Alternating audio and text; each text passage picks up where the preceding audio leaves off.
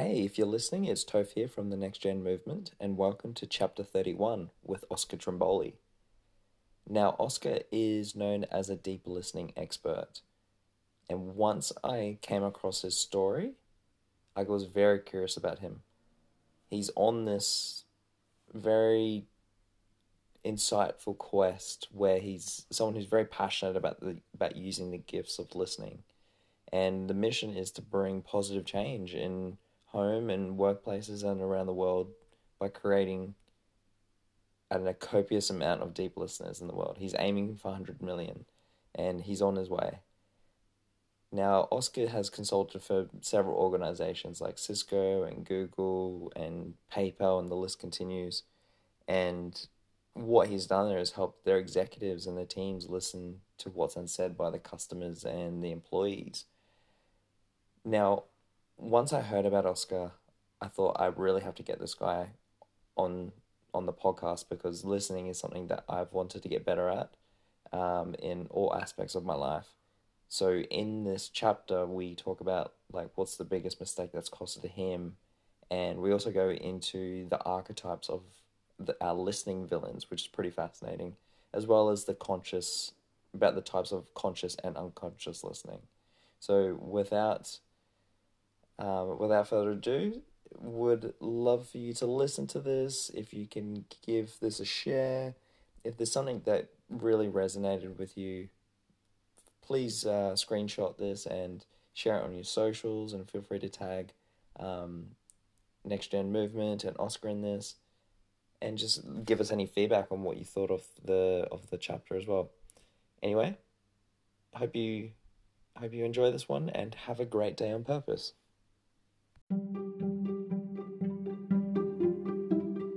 Welcome to Next Gen Movement, our sole mission to empower tomorrow's leaders by harnessing and unleashing collective wisdom, lessons, and experiences of thought leaders within the community. Oscar Trimboli is on a quest to create 100 million deep listeners in the world.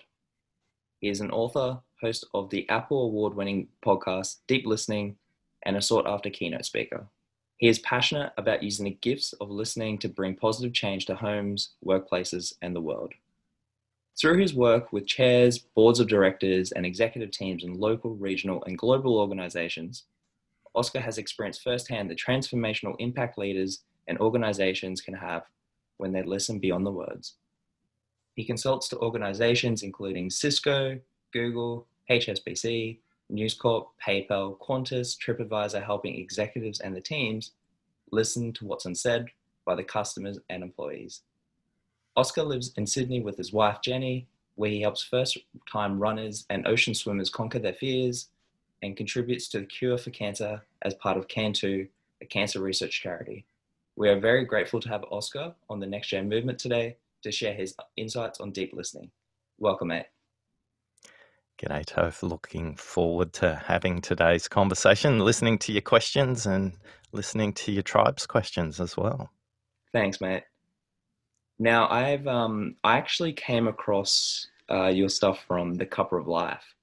Um, mm. My partner and I, we we saw this and we're like, I think this could both benefit us both because listening has not listening, I should say, has costed me mistakes and whether that's a work situation for rework.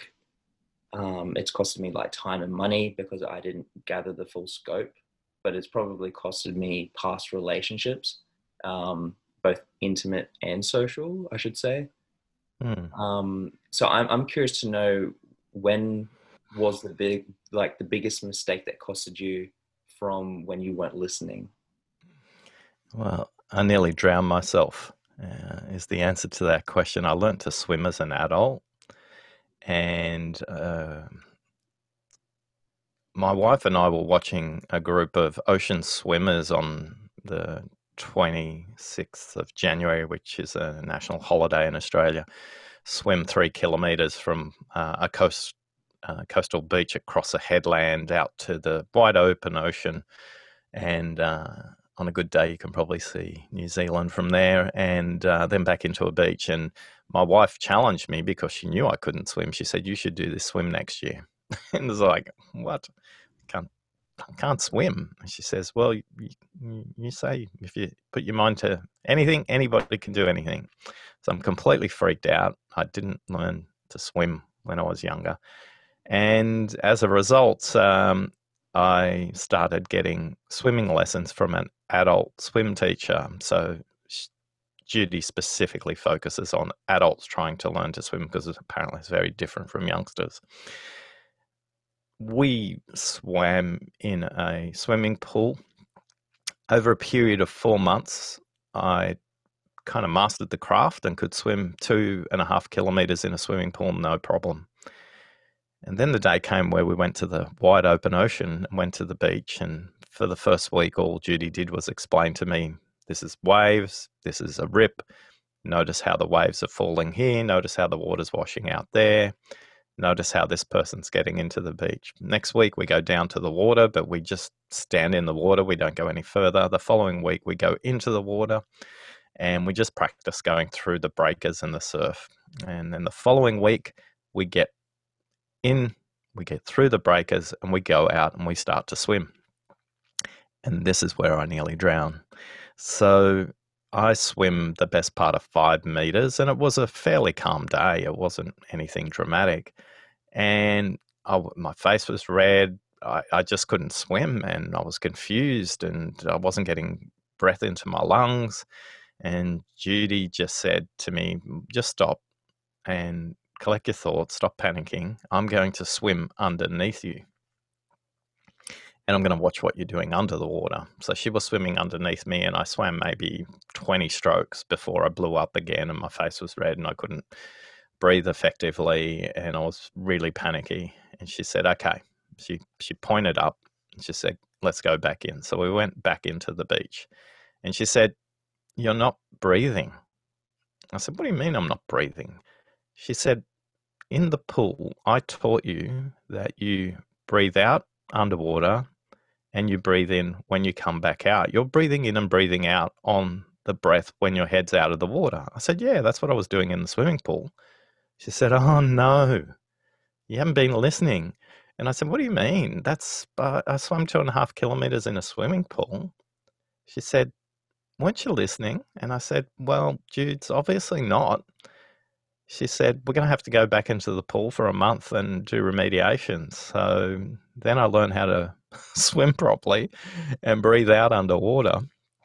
And then I was able to go and swim. But if I didn't take the time and she wasn't as careful as she was as a swim coach and just threw me in the ocean and probably would have drowned if if my worst fears were realized. So that's one time where listening nearly cost me my life. Okay, that makes a lot of sense because I, I did notice. Obviously, I introed you in how you you help first time runners and ocean swimmers. Is that how that came about then? Yeah, well, uh, running a lot longer than I was swimming um, because it's easier to do than than uh, you know, running's just walking just a little bit faster. And yeah, sure, there's techniques and nutrition and things like that. So yeah, I've I've run many marathons and helped many people with marathons and ultra marathons and uh, and the cancer fundraising group we're part of. Once you've done a couple of these, you you move into leadership roles and you help the coaches out. And yeah, particularly with ocean swims, I'm so conscious of first time swimmers and I help them out.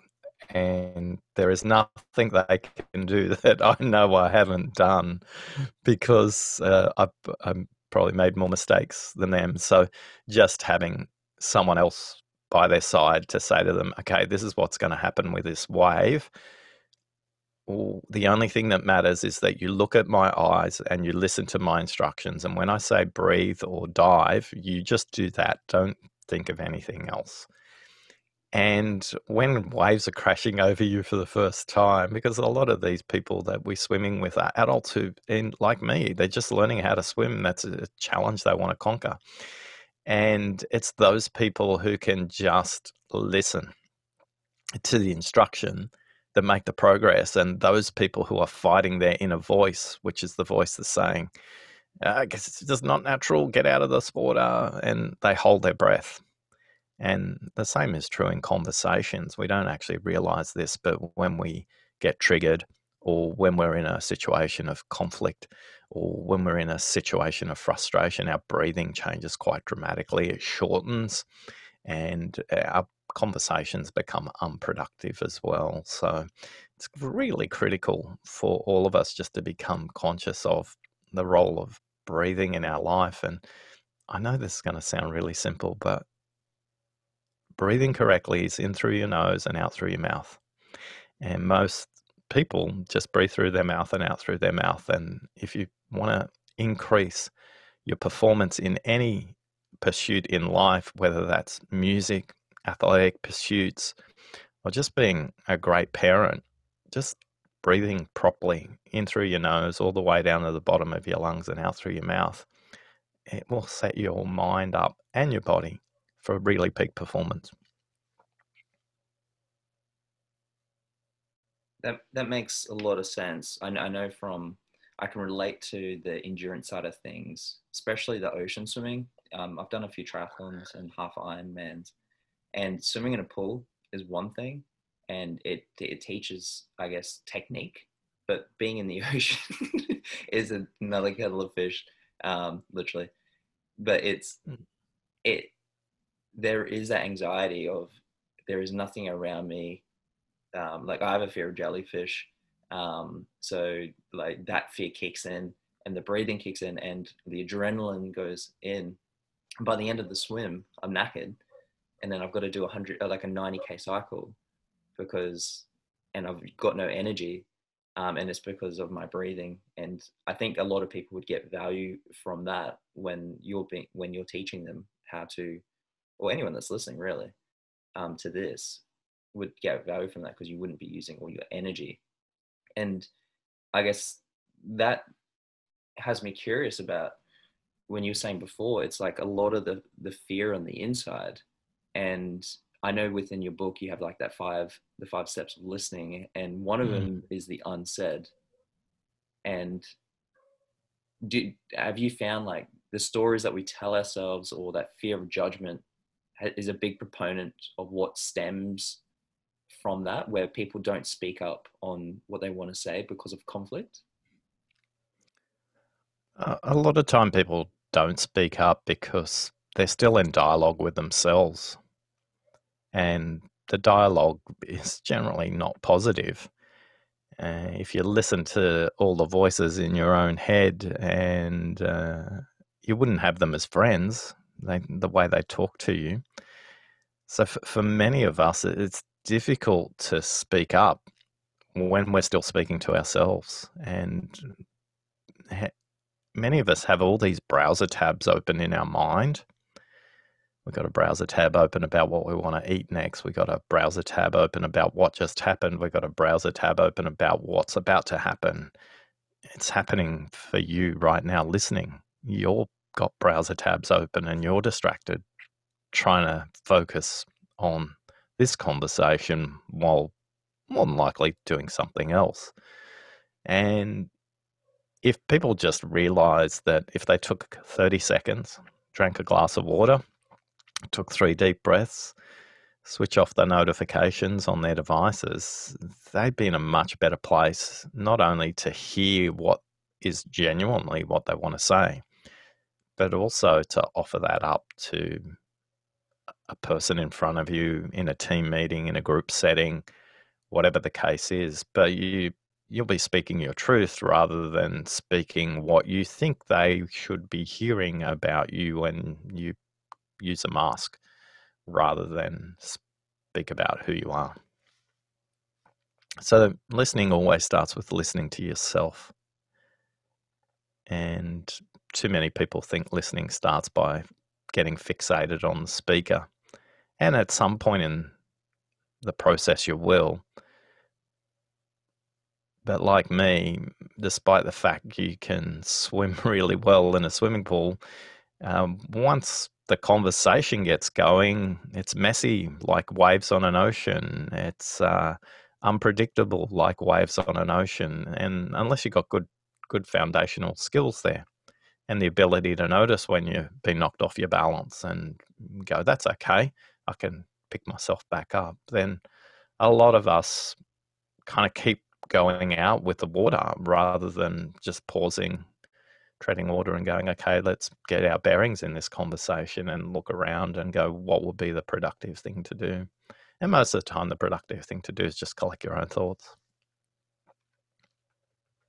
When when you mentioned before how it, it it's the listening starts with ourselves, I think that's just a good lesson of life, right? Like when we are how we treat others is how we treat ourselves.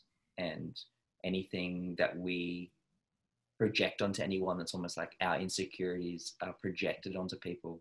So it's, it's fascinating how this listening to ourselves is almost like a self-development technique that we're, that we're not taught, especially at schools. We, the ancients teach us this, um, whether it's the Aboriginal nations of Australia, or the Maori, or the Inuit of North America, or the Polynesian cultures of the Pacific Islands, or the jungle cultures of Africa mm. and South America. Uh, any ancient spiritual practice, even churches, teach, you know, the rituals they have created are all about connecting with self in a place of quiet reflection and you know whether uh, whether it's a religious practice or a cultural practice the ones that are sustained uh, across millennia are the ones that ask us first to notice ourselves. And yeah i have no idea why it's not taught at schools. And yet the teachers we remember the most toph are the ones who listen to us the ones who could hear things in us that we weren't hearing in ourselves, the one who could see things in us that we couldn't see in ourselves. And uh, some of those teachers are great role models by teaching it rather than by being it rather than actually teaching it. So, yeah, well, a lot of people ask me, what will it take, Oscar, for you to be able to teach listening to school kids? And uh, I always say we teach listening to school kids every day by the way parents and teachers role model listening to them. You know, a lot of people will listen the same way that their parents listened or their significant teachers as well. So I'm not sure why it's not taught but we we each have a role to play. If we can if we can listen to ourselves first, that that will start to transform many other things. And at the moment, I'm doing a lot of workshops via video conference. And the most commented on thing, I, I cover a lot of things, and the most commented on thing is that the 15 minute mark of every one of these meetings that I do, I invite everybody to switch off their webcams and their microphones and spend five minutes by themselves pondering what they're not listening to in themselves and the feedback that comes back in the chat box. And I've done this exercise with five people and I've done this exercise with 500 people. And the words that come back consistently are calming, transformational, restorative, because at the moment, just our ability to pause is something that will give us energy that we're quite depleted on. And it just gives us that moment to be in a good conversation with ourselves. So that's, uh, I'd love to know the answer why we don't teach it at school. Yeah, if it, it's kind of like having more of a discussion around it, I think it will eventually come. It, I, I hit, to me, that sounds like with what mental health is like today. Like it's okay to talk about it. Like it's more acceptable because hmm. it, there's more of a presence around it. And I think it's the same thing, obviously, with what you're doing and you're trying to help 100 million people. Eventually, that will catch on, and the bandwagon effect and the cheerleader the cheerleader effect will kick in. So hopefully, whoever's listening may be a teacher that says, I would love to have this or and whatnot. But the the whole even that in itself is kind of like what happens in sales, right? So that the, the, the, saying um, a lot of sales is pretty much listening. And I can hear that, like, I see the value of listening being around friends that may be having a tough time. Do, do you think, I would like, actually, like, I'm very curious what your thoughts would be around this. When someone is having a tough time and hearing them and just letting them out, is it better to them to come up with their own solution on how to solve it? Or do we kind of like nudge them with our own two cents to give them ideas on how they can solve it from what we know already? I don't know, but here's a great question to practice at the beginning of those kinds of conversations. Mm. What do you need from me in this conversation? It's rarely asked, but when it's asked, it's transformational because people go, Oh, okay, what I want from you in this conversation. Toph, just want you to listen. I don't want any solutions. I just want to vent. I just want to get it off my chest. Or, yeah, good good question, Toph. You know what? Um, I, I'm struggling. I got three different ways I could approach this, and I'd love to bounce it off you, and then maybe at the end we can figure out whether there's the three are the right three, or maybe we'll maybe I'll discover something else. And when you do, when you ask them how you know, do they want you to listen in this conversation? It's already sending them a listening signal. It says, I, I value this conversation so much that I want to hear from you about how we're going to have the conversation. We haven't even got into the stuff, into the content. If you ask that question, their speaking posture will change. And they'll say what they want to say in a very different way because now they are clear about how you will act as the speaker and this, uh, the listener while they're speaking. Now, they'll give you some really interesting code words. Here's a commercial break from neuroscience. Um, when they speak, they speak at between 125 words and 150 words a minute. And when they think, they can think in a range from 900 words to 1600 words per minute. So if you think about that maths, it's it's like connecting a, a garden hose to a dam wall. You've got all this water wanting to rush out through this very, very thin pipe. So I think at 900 words a minute, I speak at 125. So the likelihood that the very first thing I say, Toph, is what I mean, it's 11% chance. 11%. We all go through life having conversations with people where we've got an 11% chance of what they say is what they mean. Mm. So we just want to practice three really skillful phrases in that moment. Tell me more. And these are all really short questions, so they'll be easy to remember. And what else? That's also called the AWE question, AWE, and what else? And then the third one is silence. Just pause. Just let them let their mouth catch up with their mind. And what happens are these magical phrases. I was literally teaching this in a workshop yesterday, and we went into breakout rooms, and halfway through it, one of the people in the breakout group went, Now that I've thought about it, actually, what I should have said was so they'll always sigh, they'll always draw in a breath, and they'll use code words like actually, or they'll say, you know what? Or they'll say, what I meant to say was, or you know what's really important that we haven't talked about so far? And once they start to use all these code words, what you know and what you're discovering is these extra 125 words that are stuck in their head. Oh. So, in that moment, Toph, back to your original question, I don't try and figure out the answer to that question, just ask them. And that helps move the power to them rather than them giving up power to you as an expert or a problem solver, just ask them. I always say the brain with a problem is the brain with a solution. And I haven't encountered a situation yet where that's not true. Now, that has me actually wondering about when, when you wrote your book, and I actually uh, read it on holidays last week. Very informative, loved it. Um, very bite sized and um, digestible. Um, that I did come across the conscious listening, which is obviously the inversely proportional of listening villains. And mm. with those three questions, there was uh, tell me more and what else and just dead silence.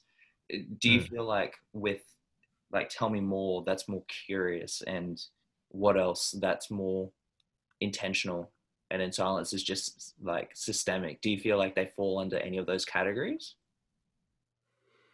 Yeah, it was it was interesting. I'm not sure you noticed you used the word actually before.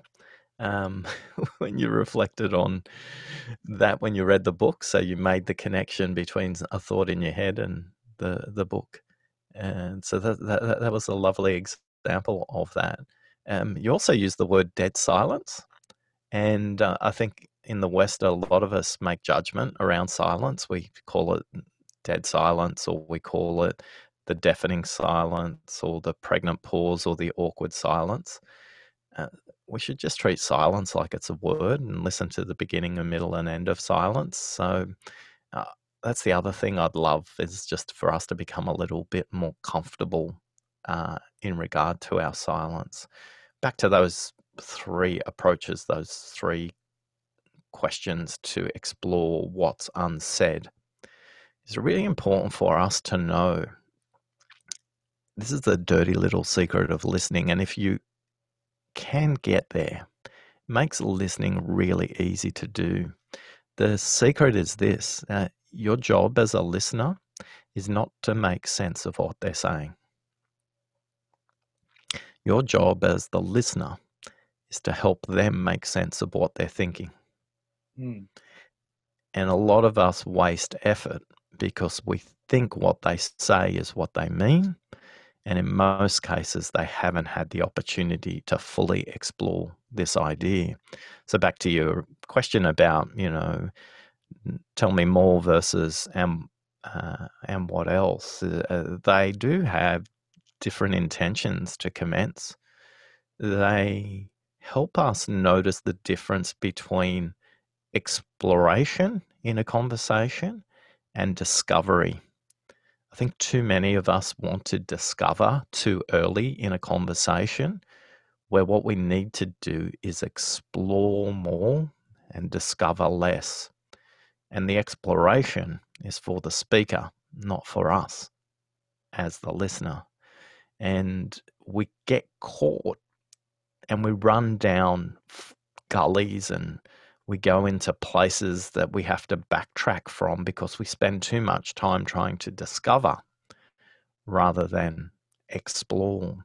And it's in the exploration of helping them explore what they haven't said out aloud that is the transformational part of listening, not just for you, but also for them. And people will always say, you know, my goal in any of my discussions with my consulting clients when I'm working with them one on one, I play a game. How few words can I say? And yet they feel it's a it's a great experience. And I literally can have a complete conversation with somebody in a 15 minute period using those three phrases. And somebody said to me about a month ago, oh my God, you just did that to me. And I didn't even realize. I just felt like it was a conversation. And I think for a lot of us, once we move from mechanical to human dialogue, you know, hey, I'd love to know more. It's exactly the same intention as tell me more. Um, all of a sudden, people can explore their thinking a little bit more. So just remember, as a listener, your job is not to make sense of what they are saying. Your job is to help them make sense of what they're thinking.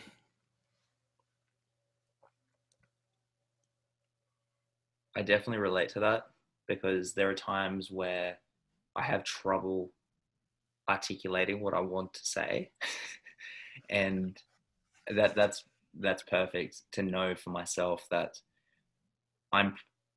It it could even be like a prompt for myself to what are the questions I need to ask myself so that whatever I need to say I can articulate it as best as possible. Um, mm. Now I have um, actually like one of our listeners is a big fan of you. It's actually my partner, and uh, she wanted to send in a question. Actually, Oscar, um, okay. I want to pl- play to you if you if you are able to uh, answer. Yeah, yeah, go ahead. Perfect. All right, let me get this.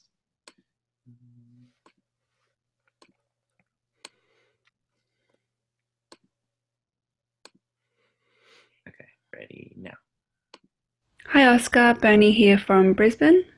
I have been doing a lot of practicing mindfulness and deep breathing exercises this year, and I've noticed that I interrupt less and tend to listen and observe more during conversations. So clearly, something's working there. But from your opinion, what is the science behind deep breathing contributing to improved deep listening. I'm really curious to hear your thoughts. Bernie, there's a great book I'd recommend you read by James Nestor. It's called Breath, and it's about the ancient art of breathing. And he has spent as much time discovering the art and science of breathing as I have of listening when I interviewed him for my podcast recently. It was amazing because it was like two kindred souls who are so passionate about a topic. So, what James would tell you about the science of listening and why it gets you into a better state. The act of breath and uh, deep breath specifically, and a breath that's in through your nose, down all the way to the bottom of your lungs, and hopefully even your bottom of your diaphragm and then out through your mouth. Um, number one, it's releasing toxins uh, from from your body, but it is sending a signal to a part of the nervous system called the parasympathetic nervous system, and it literally exists in in your body that says everything's okay. Don't worry, there's no saber-toothed tigers around. Now, modern people don't have saber-toothed tigers to worry about, but the act of taking a breath in and a deep breath sends a signal to the part of the nervous system that says, stay calm. In fact, be calm. It also releases a series of chemicals that send signal to the fear part of the brain, um, the limbic system, which is basically where the skull meets the um, back of your spinal column. And it says there's nothing to fear right now. So when you're in a place of no fear, no judgment, and you're completely present, you will start to not only hear things you haven't heard before, you'll start to see things you haven't seen before. But the part that's really transformational is you'll start to sense changes in their body energy that you've never sensed before. So it may be a slight tilt of the head that you notice that's incongruent with what they're saying, but because you're effectively empty and you can be present in that space. That's the reason why breathing, three deep breaths, will send a signal to the parasympathetic nervous system and say, everything's okay. You can listen fully, completely, and without judgment for this time. When you actually said James Nestor, I had a chuckle. Uh, I was chatting to B last night and we had a quick chat and I said, look, I'm interviewing Oscar tomorrow. And she goes, okay, cool, cool. I'll, I'll get that question sent to you. And she said, it's funny because it's all kind of connected. I think one of her colleagues said, you've got to come across this guy. And it's James Nestor, who I believe was on, um, on Joe Rogan. And then she started following all the stuff. And then she realized that you had interviewed him as well. and, uh, it's, it's almost like I, I, I find like a weird correlation. You say listening is to breathing, but I think listening is almost a connection. And hmm. the, I think everything is intertwined, intertwined and interconnected. Um, Neil deGrasse Tyson talks about it best. How he says the five main elements in the world, in the universe, um, are actually the exact same five elements that are in our body. I think it says there's oxygen, nitrogen, carbon, um, water, and I've totally butchered everything he just said. I've just paraphrased it to me. to me. Um, so I think listening does come back to connection. And you also said something before how we're able to listen better if we're empty, and that's emptying all the thoughts and the inside. And ironically, on the other side, I think to empty the thoughts, we have to fill our cups.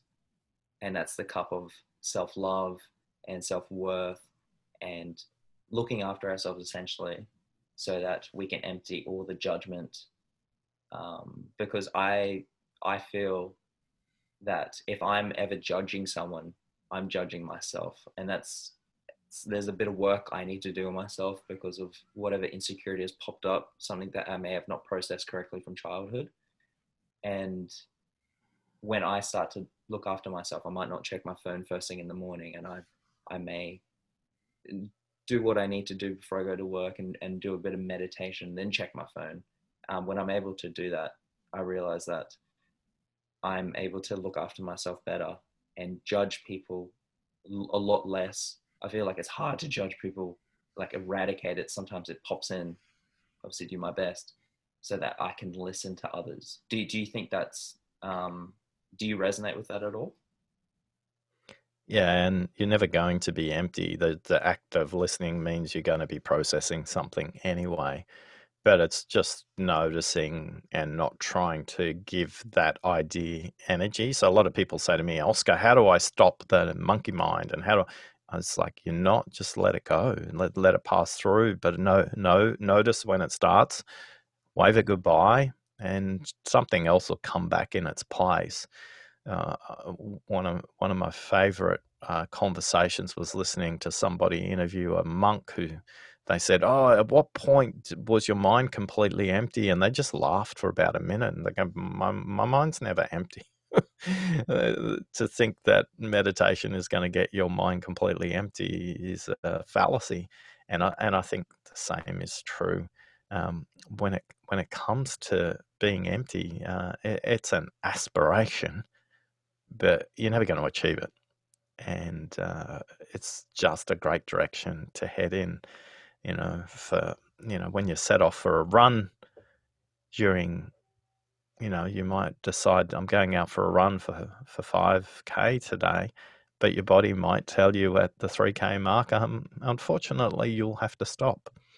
And it's noticing and listening at that point to go, yeah, you should stop, as opposed to that moment where your ego goes, no, no, no, I'm going to finish that uh, 5k run, and you make yourself more injured than you would have if you just stopped at the 3k mark and go to run another day tomorrow as opposed to being injured for another week and a half or three weeks or even longer because you haven't listened.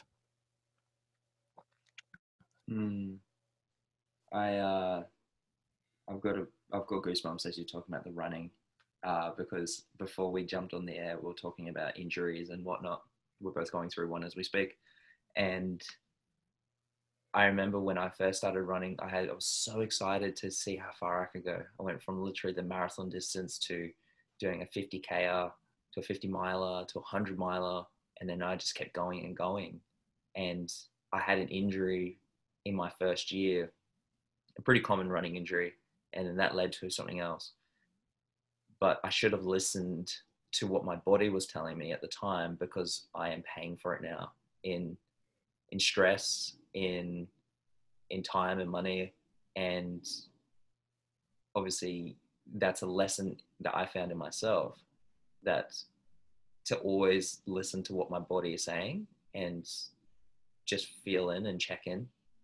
Um, so that that one definitely hit me when you're talking about that. Um, as as we start to uh, wrap things up, Oscar, um, mm. I just want to acknowledge you. I, I just want to say thank you so much. It was um, I was very humbled that you you were very keen to jump on. Um, I got a lot of value from your book and just your presence alone. I think you're doing an incredible job of your your mission in life um, with helping 100 million people um, be um, be better at deep listeners.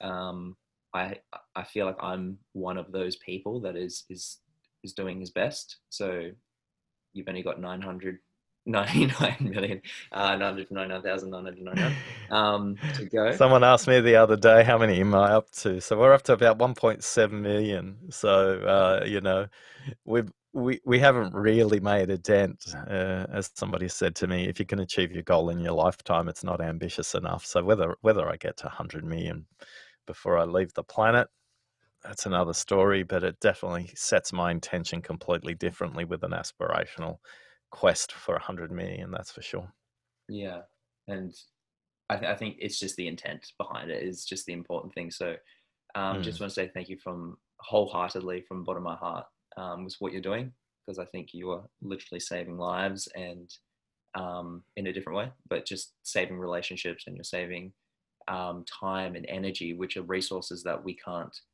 um, get back so um, yeah thank you for that no worries. Now, um, where can where can people find you, mate? Where like, do you have anything upcoming that you would like to promote? Do you have um, any social media handles that you would like to plug that where people can find you at all? The easiest thing for everybody to do is uh, discover your listening barriers. Take the seven minute listening quiz at listeningquiz.com and you'll get a five page report telling you what your listening barriers are and an action plan, three steps focusing on for the first 21 days. And then you can continue that with a with a 90 day deep listening challenge as well. So listeningquiz.com, that's the easiest thing to remember. That'll connect you with everything else. So TOEFLlisteningquiz.com is something that will give you value straight away and you'll discover what kind of barriers are getting in the way of your listening. Fantastic. Now, the one question that we'd like to ask all our guests is, hmm. uh, which we ask at the very end, is what is the number one piece of game changing advice that you could give to the next generation?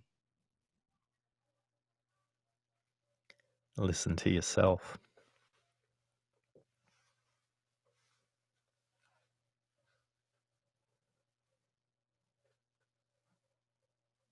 Fantastic. I thought I would just add in a silence there because uh, I'm trying to get better at it. Like, just quickly on that, what? Why is it so awkward for people to chuck in a silent, to leave the silence and to fill it?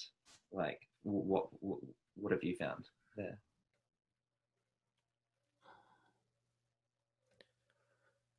Again, it's back to an orientation around am I trying to make sense of what they are saying? Then silence becomes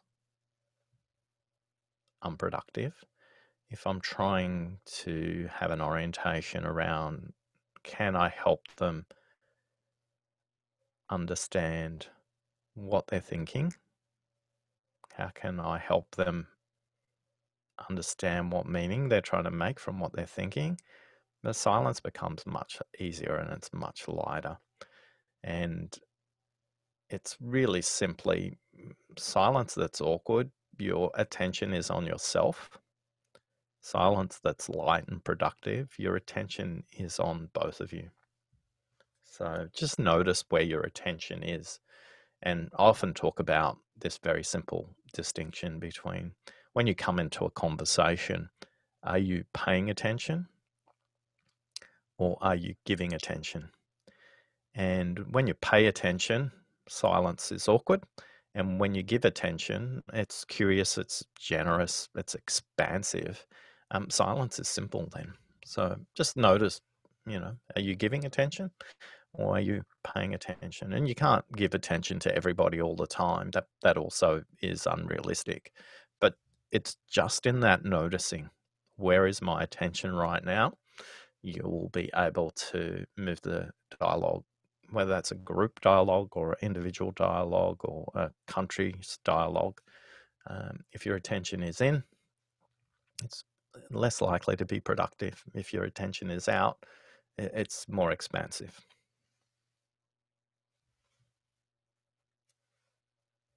Fantastic. I know I broke protocol there with going on with another question after the final question, but I just I had to ask him. I had to chuck another cheeky one in. Um, but man, thank you so much. It, it was a invigorating chat and probably what I needed before I needed to go to a day of work. what are you going to apply from what you've heard today? Those three questions you sent before. Um, mm. I was going to say those three questions in silence, but silence is actually in silence isn't really a question, but the uh, what else? Tell me more. Um, and just being silent and letting the other person speak. Um, just let them obviously speak and just be there is what I am trying to implement a little bit more each day, if anything. Awesome. Fantastic. Thank you, man.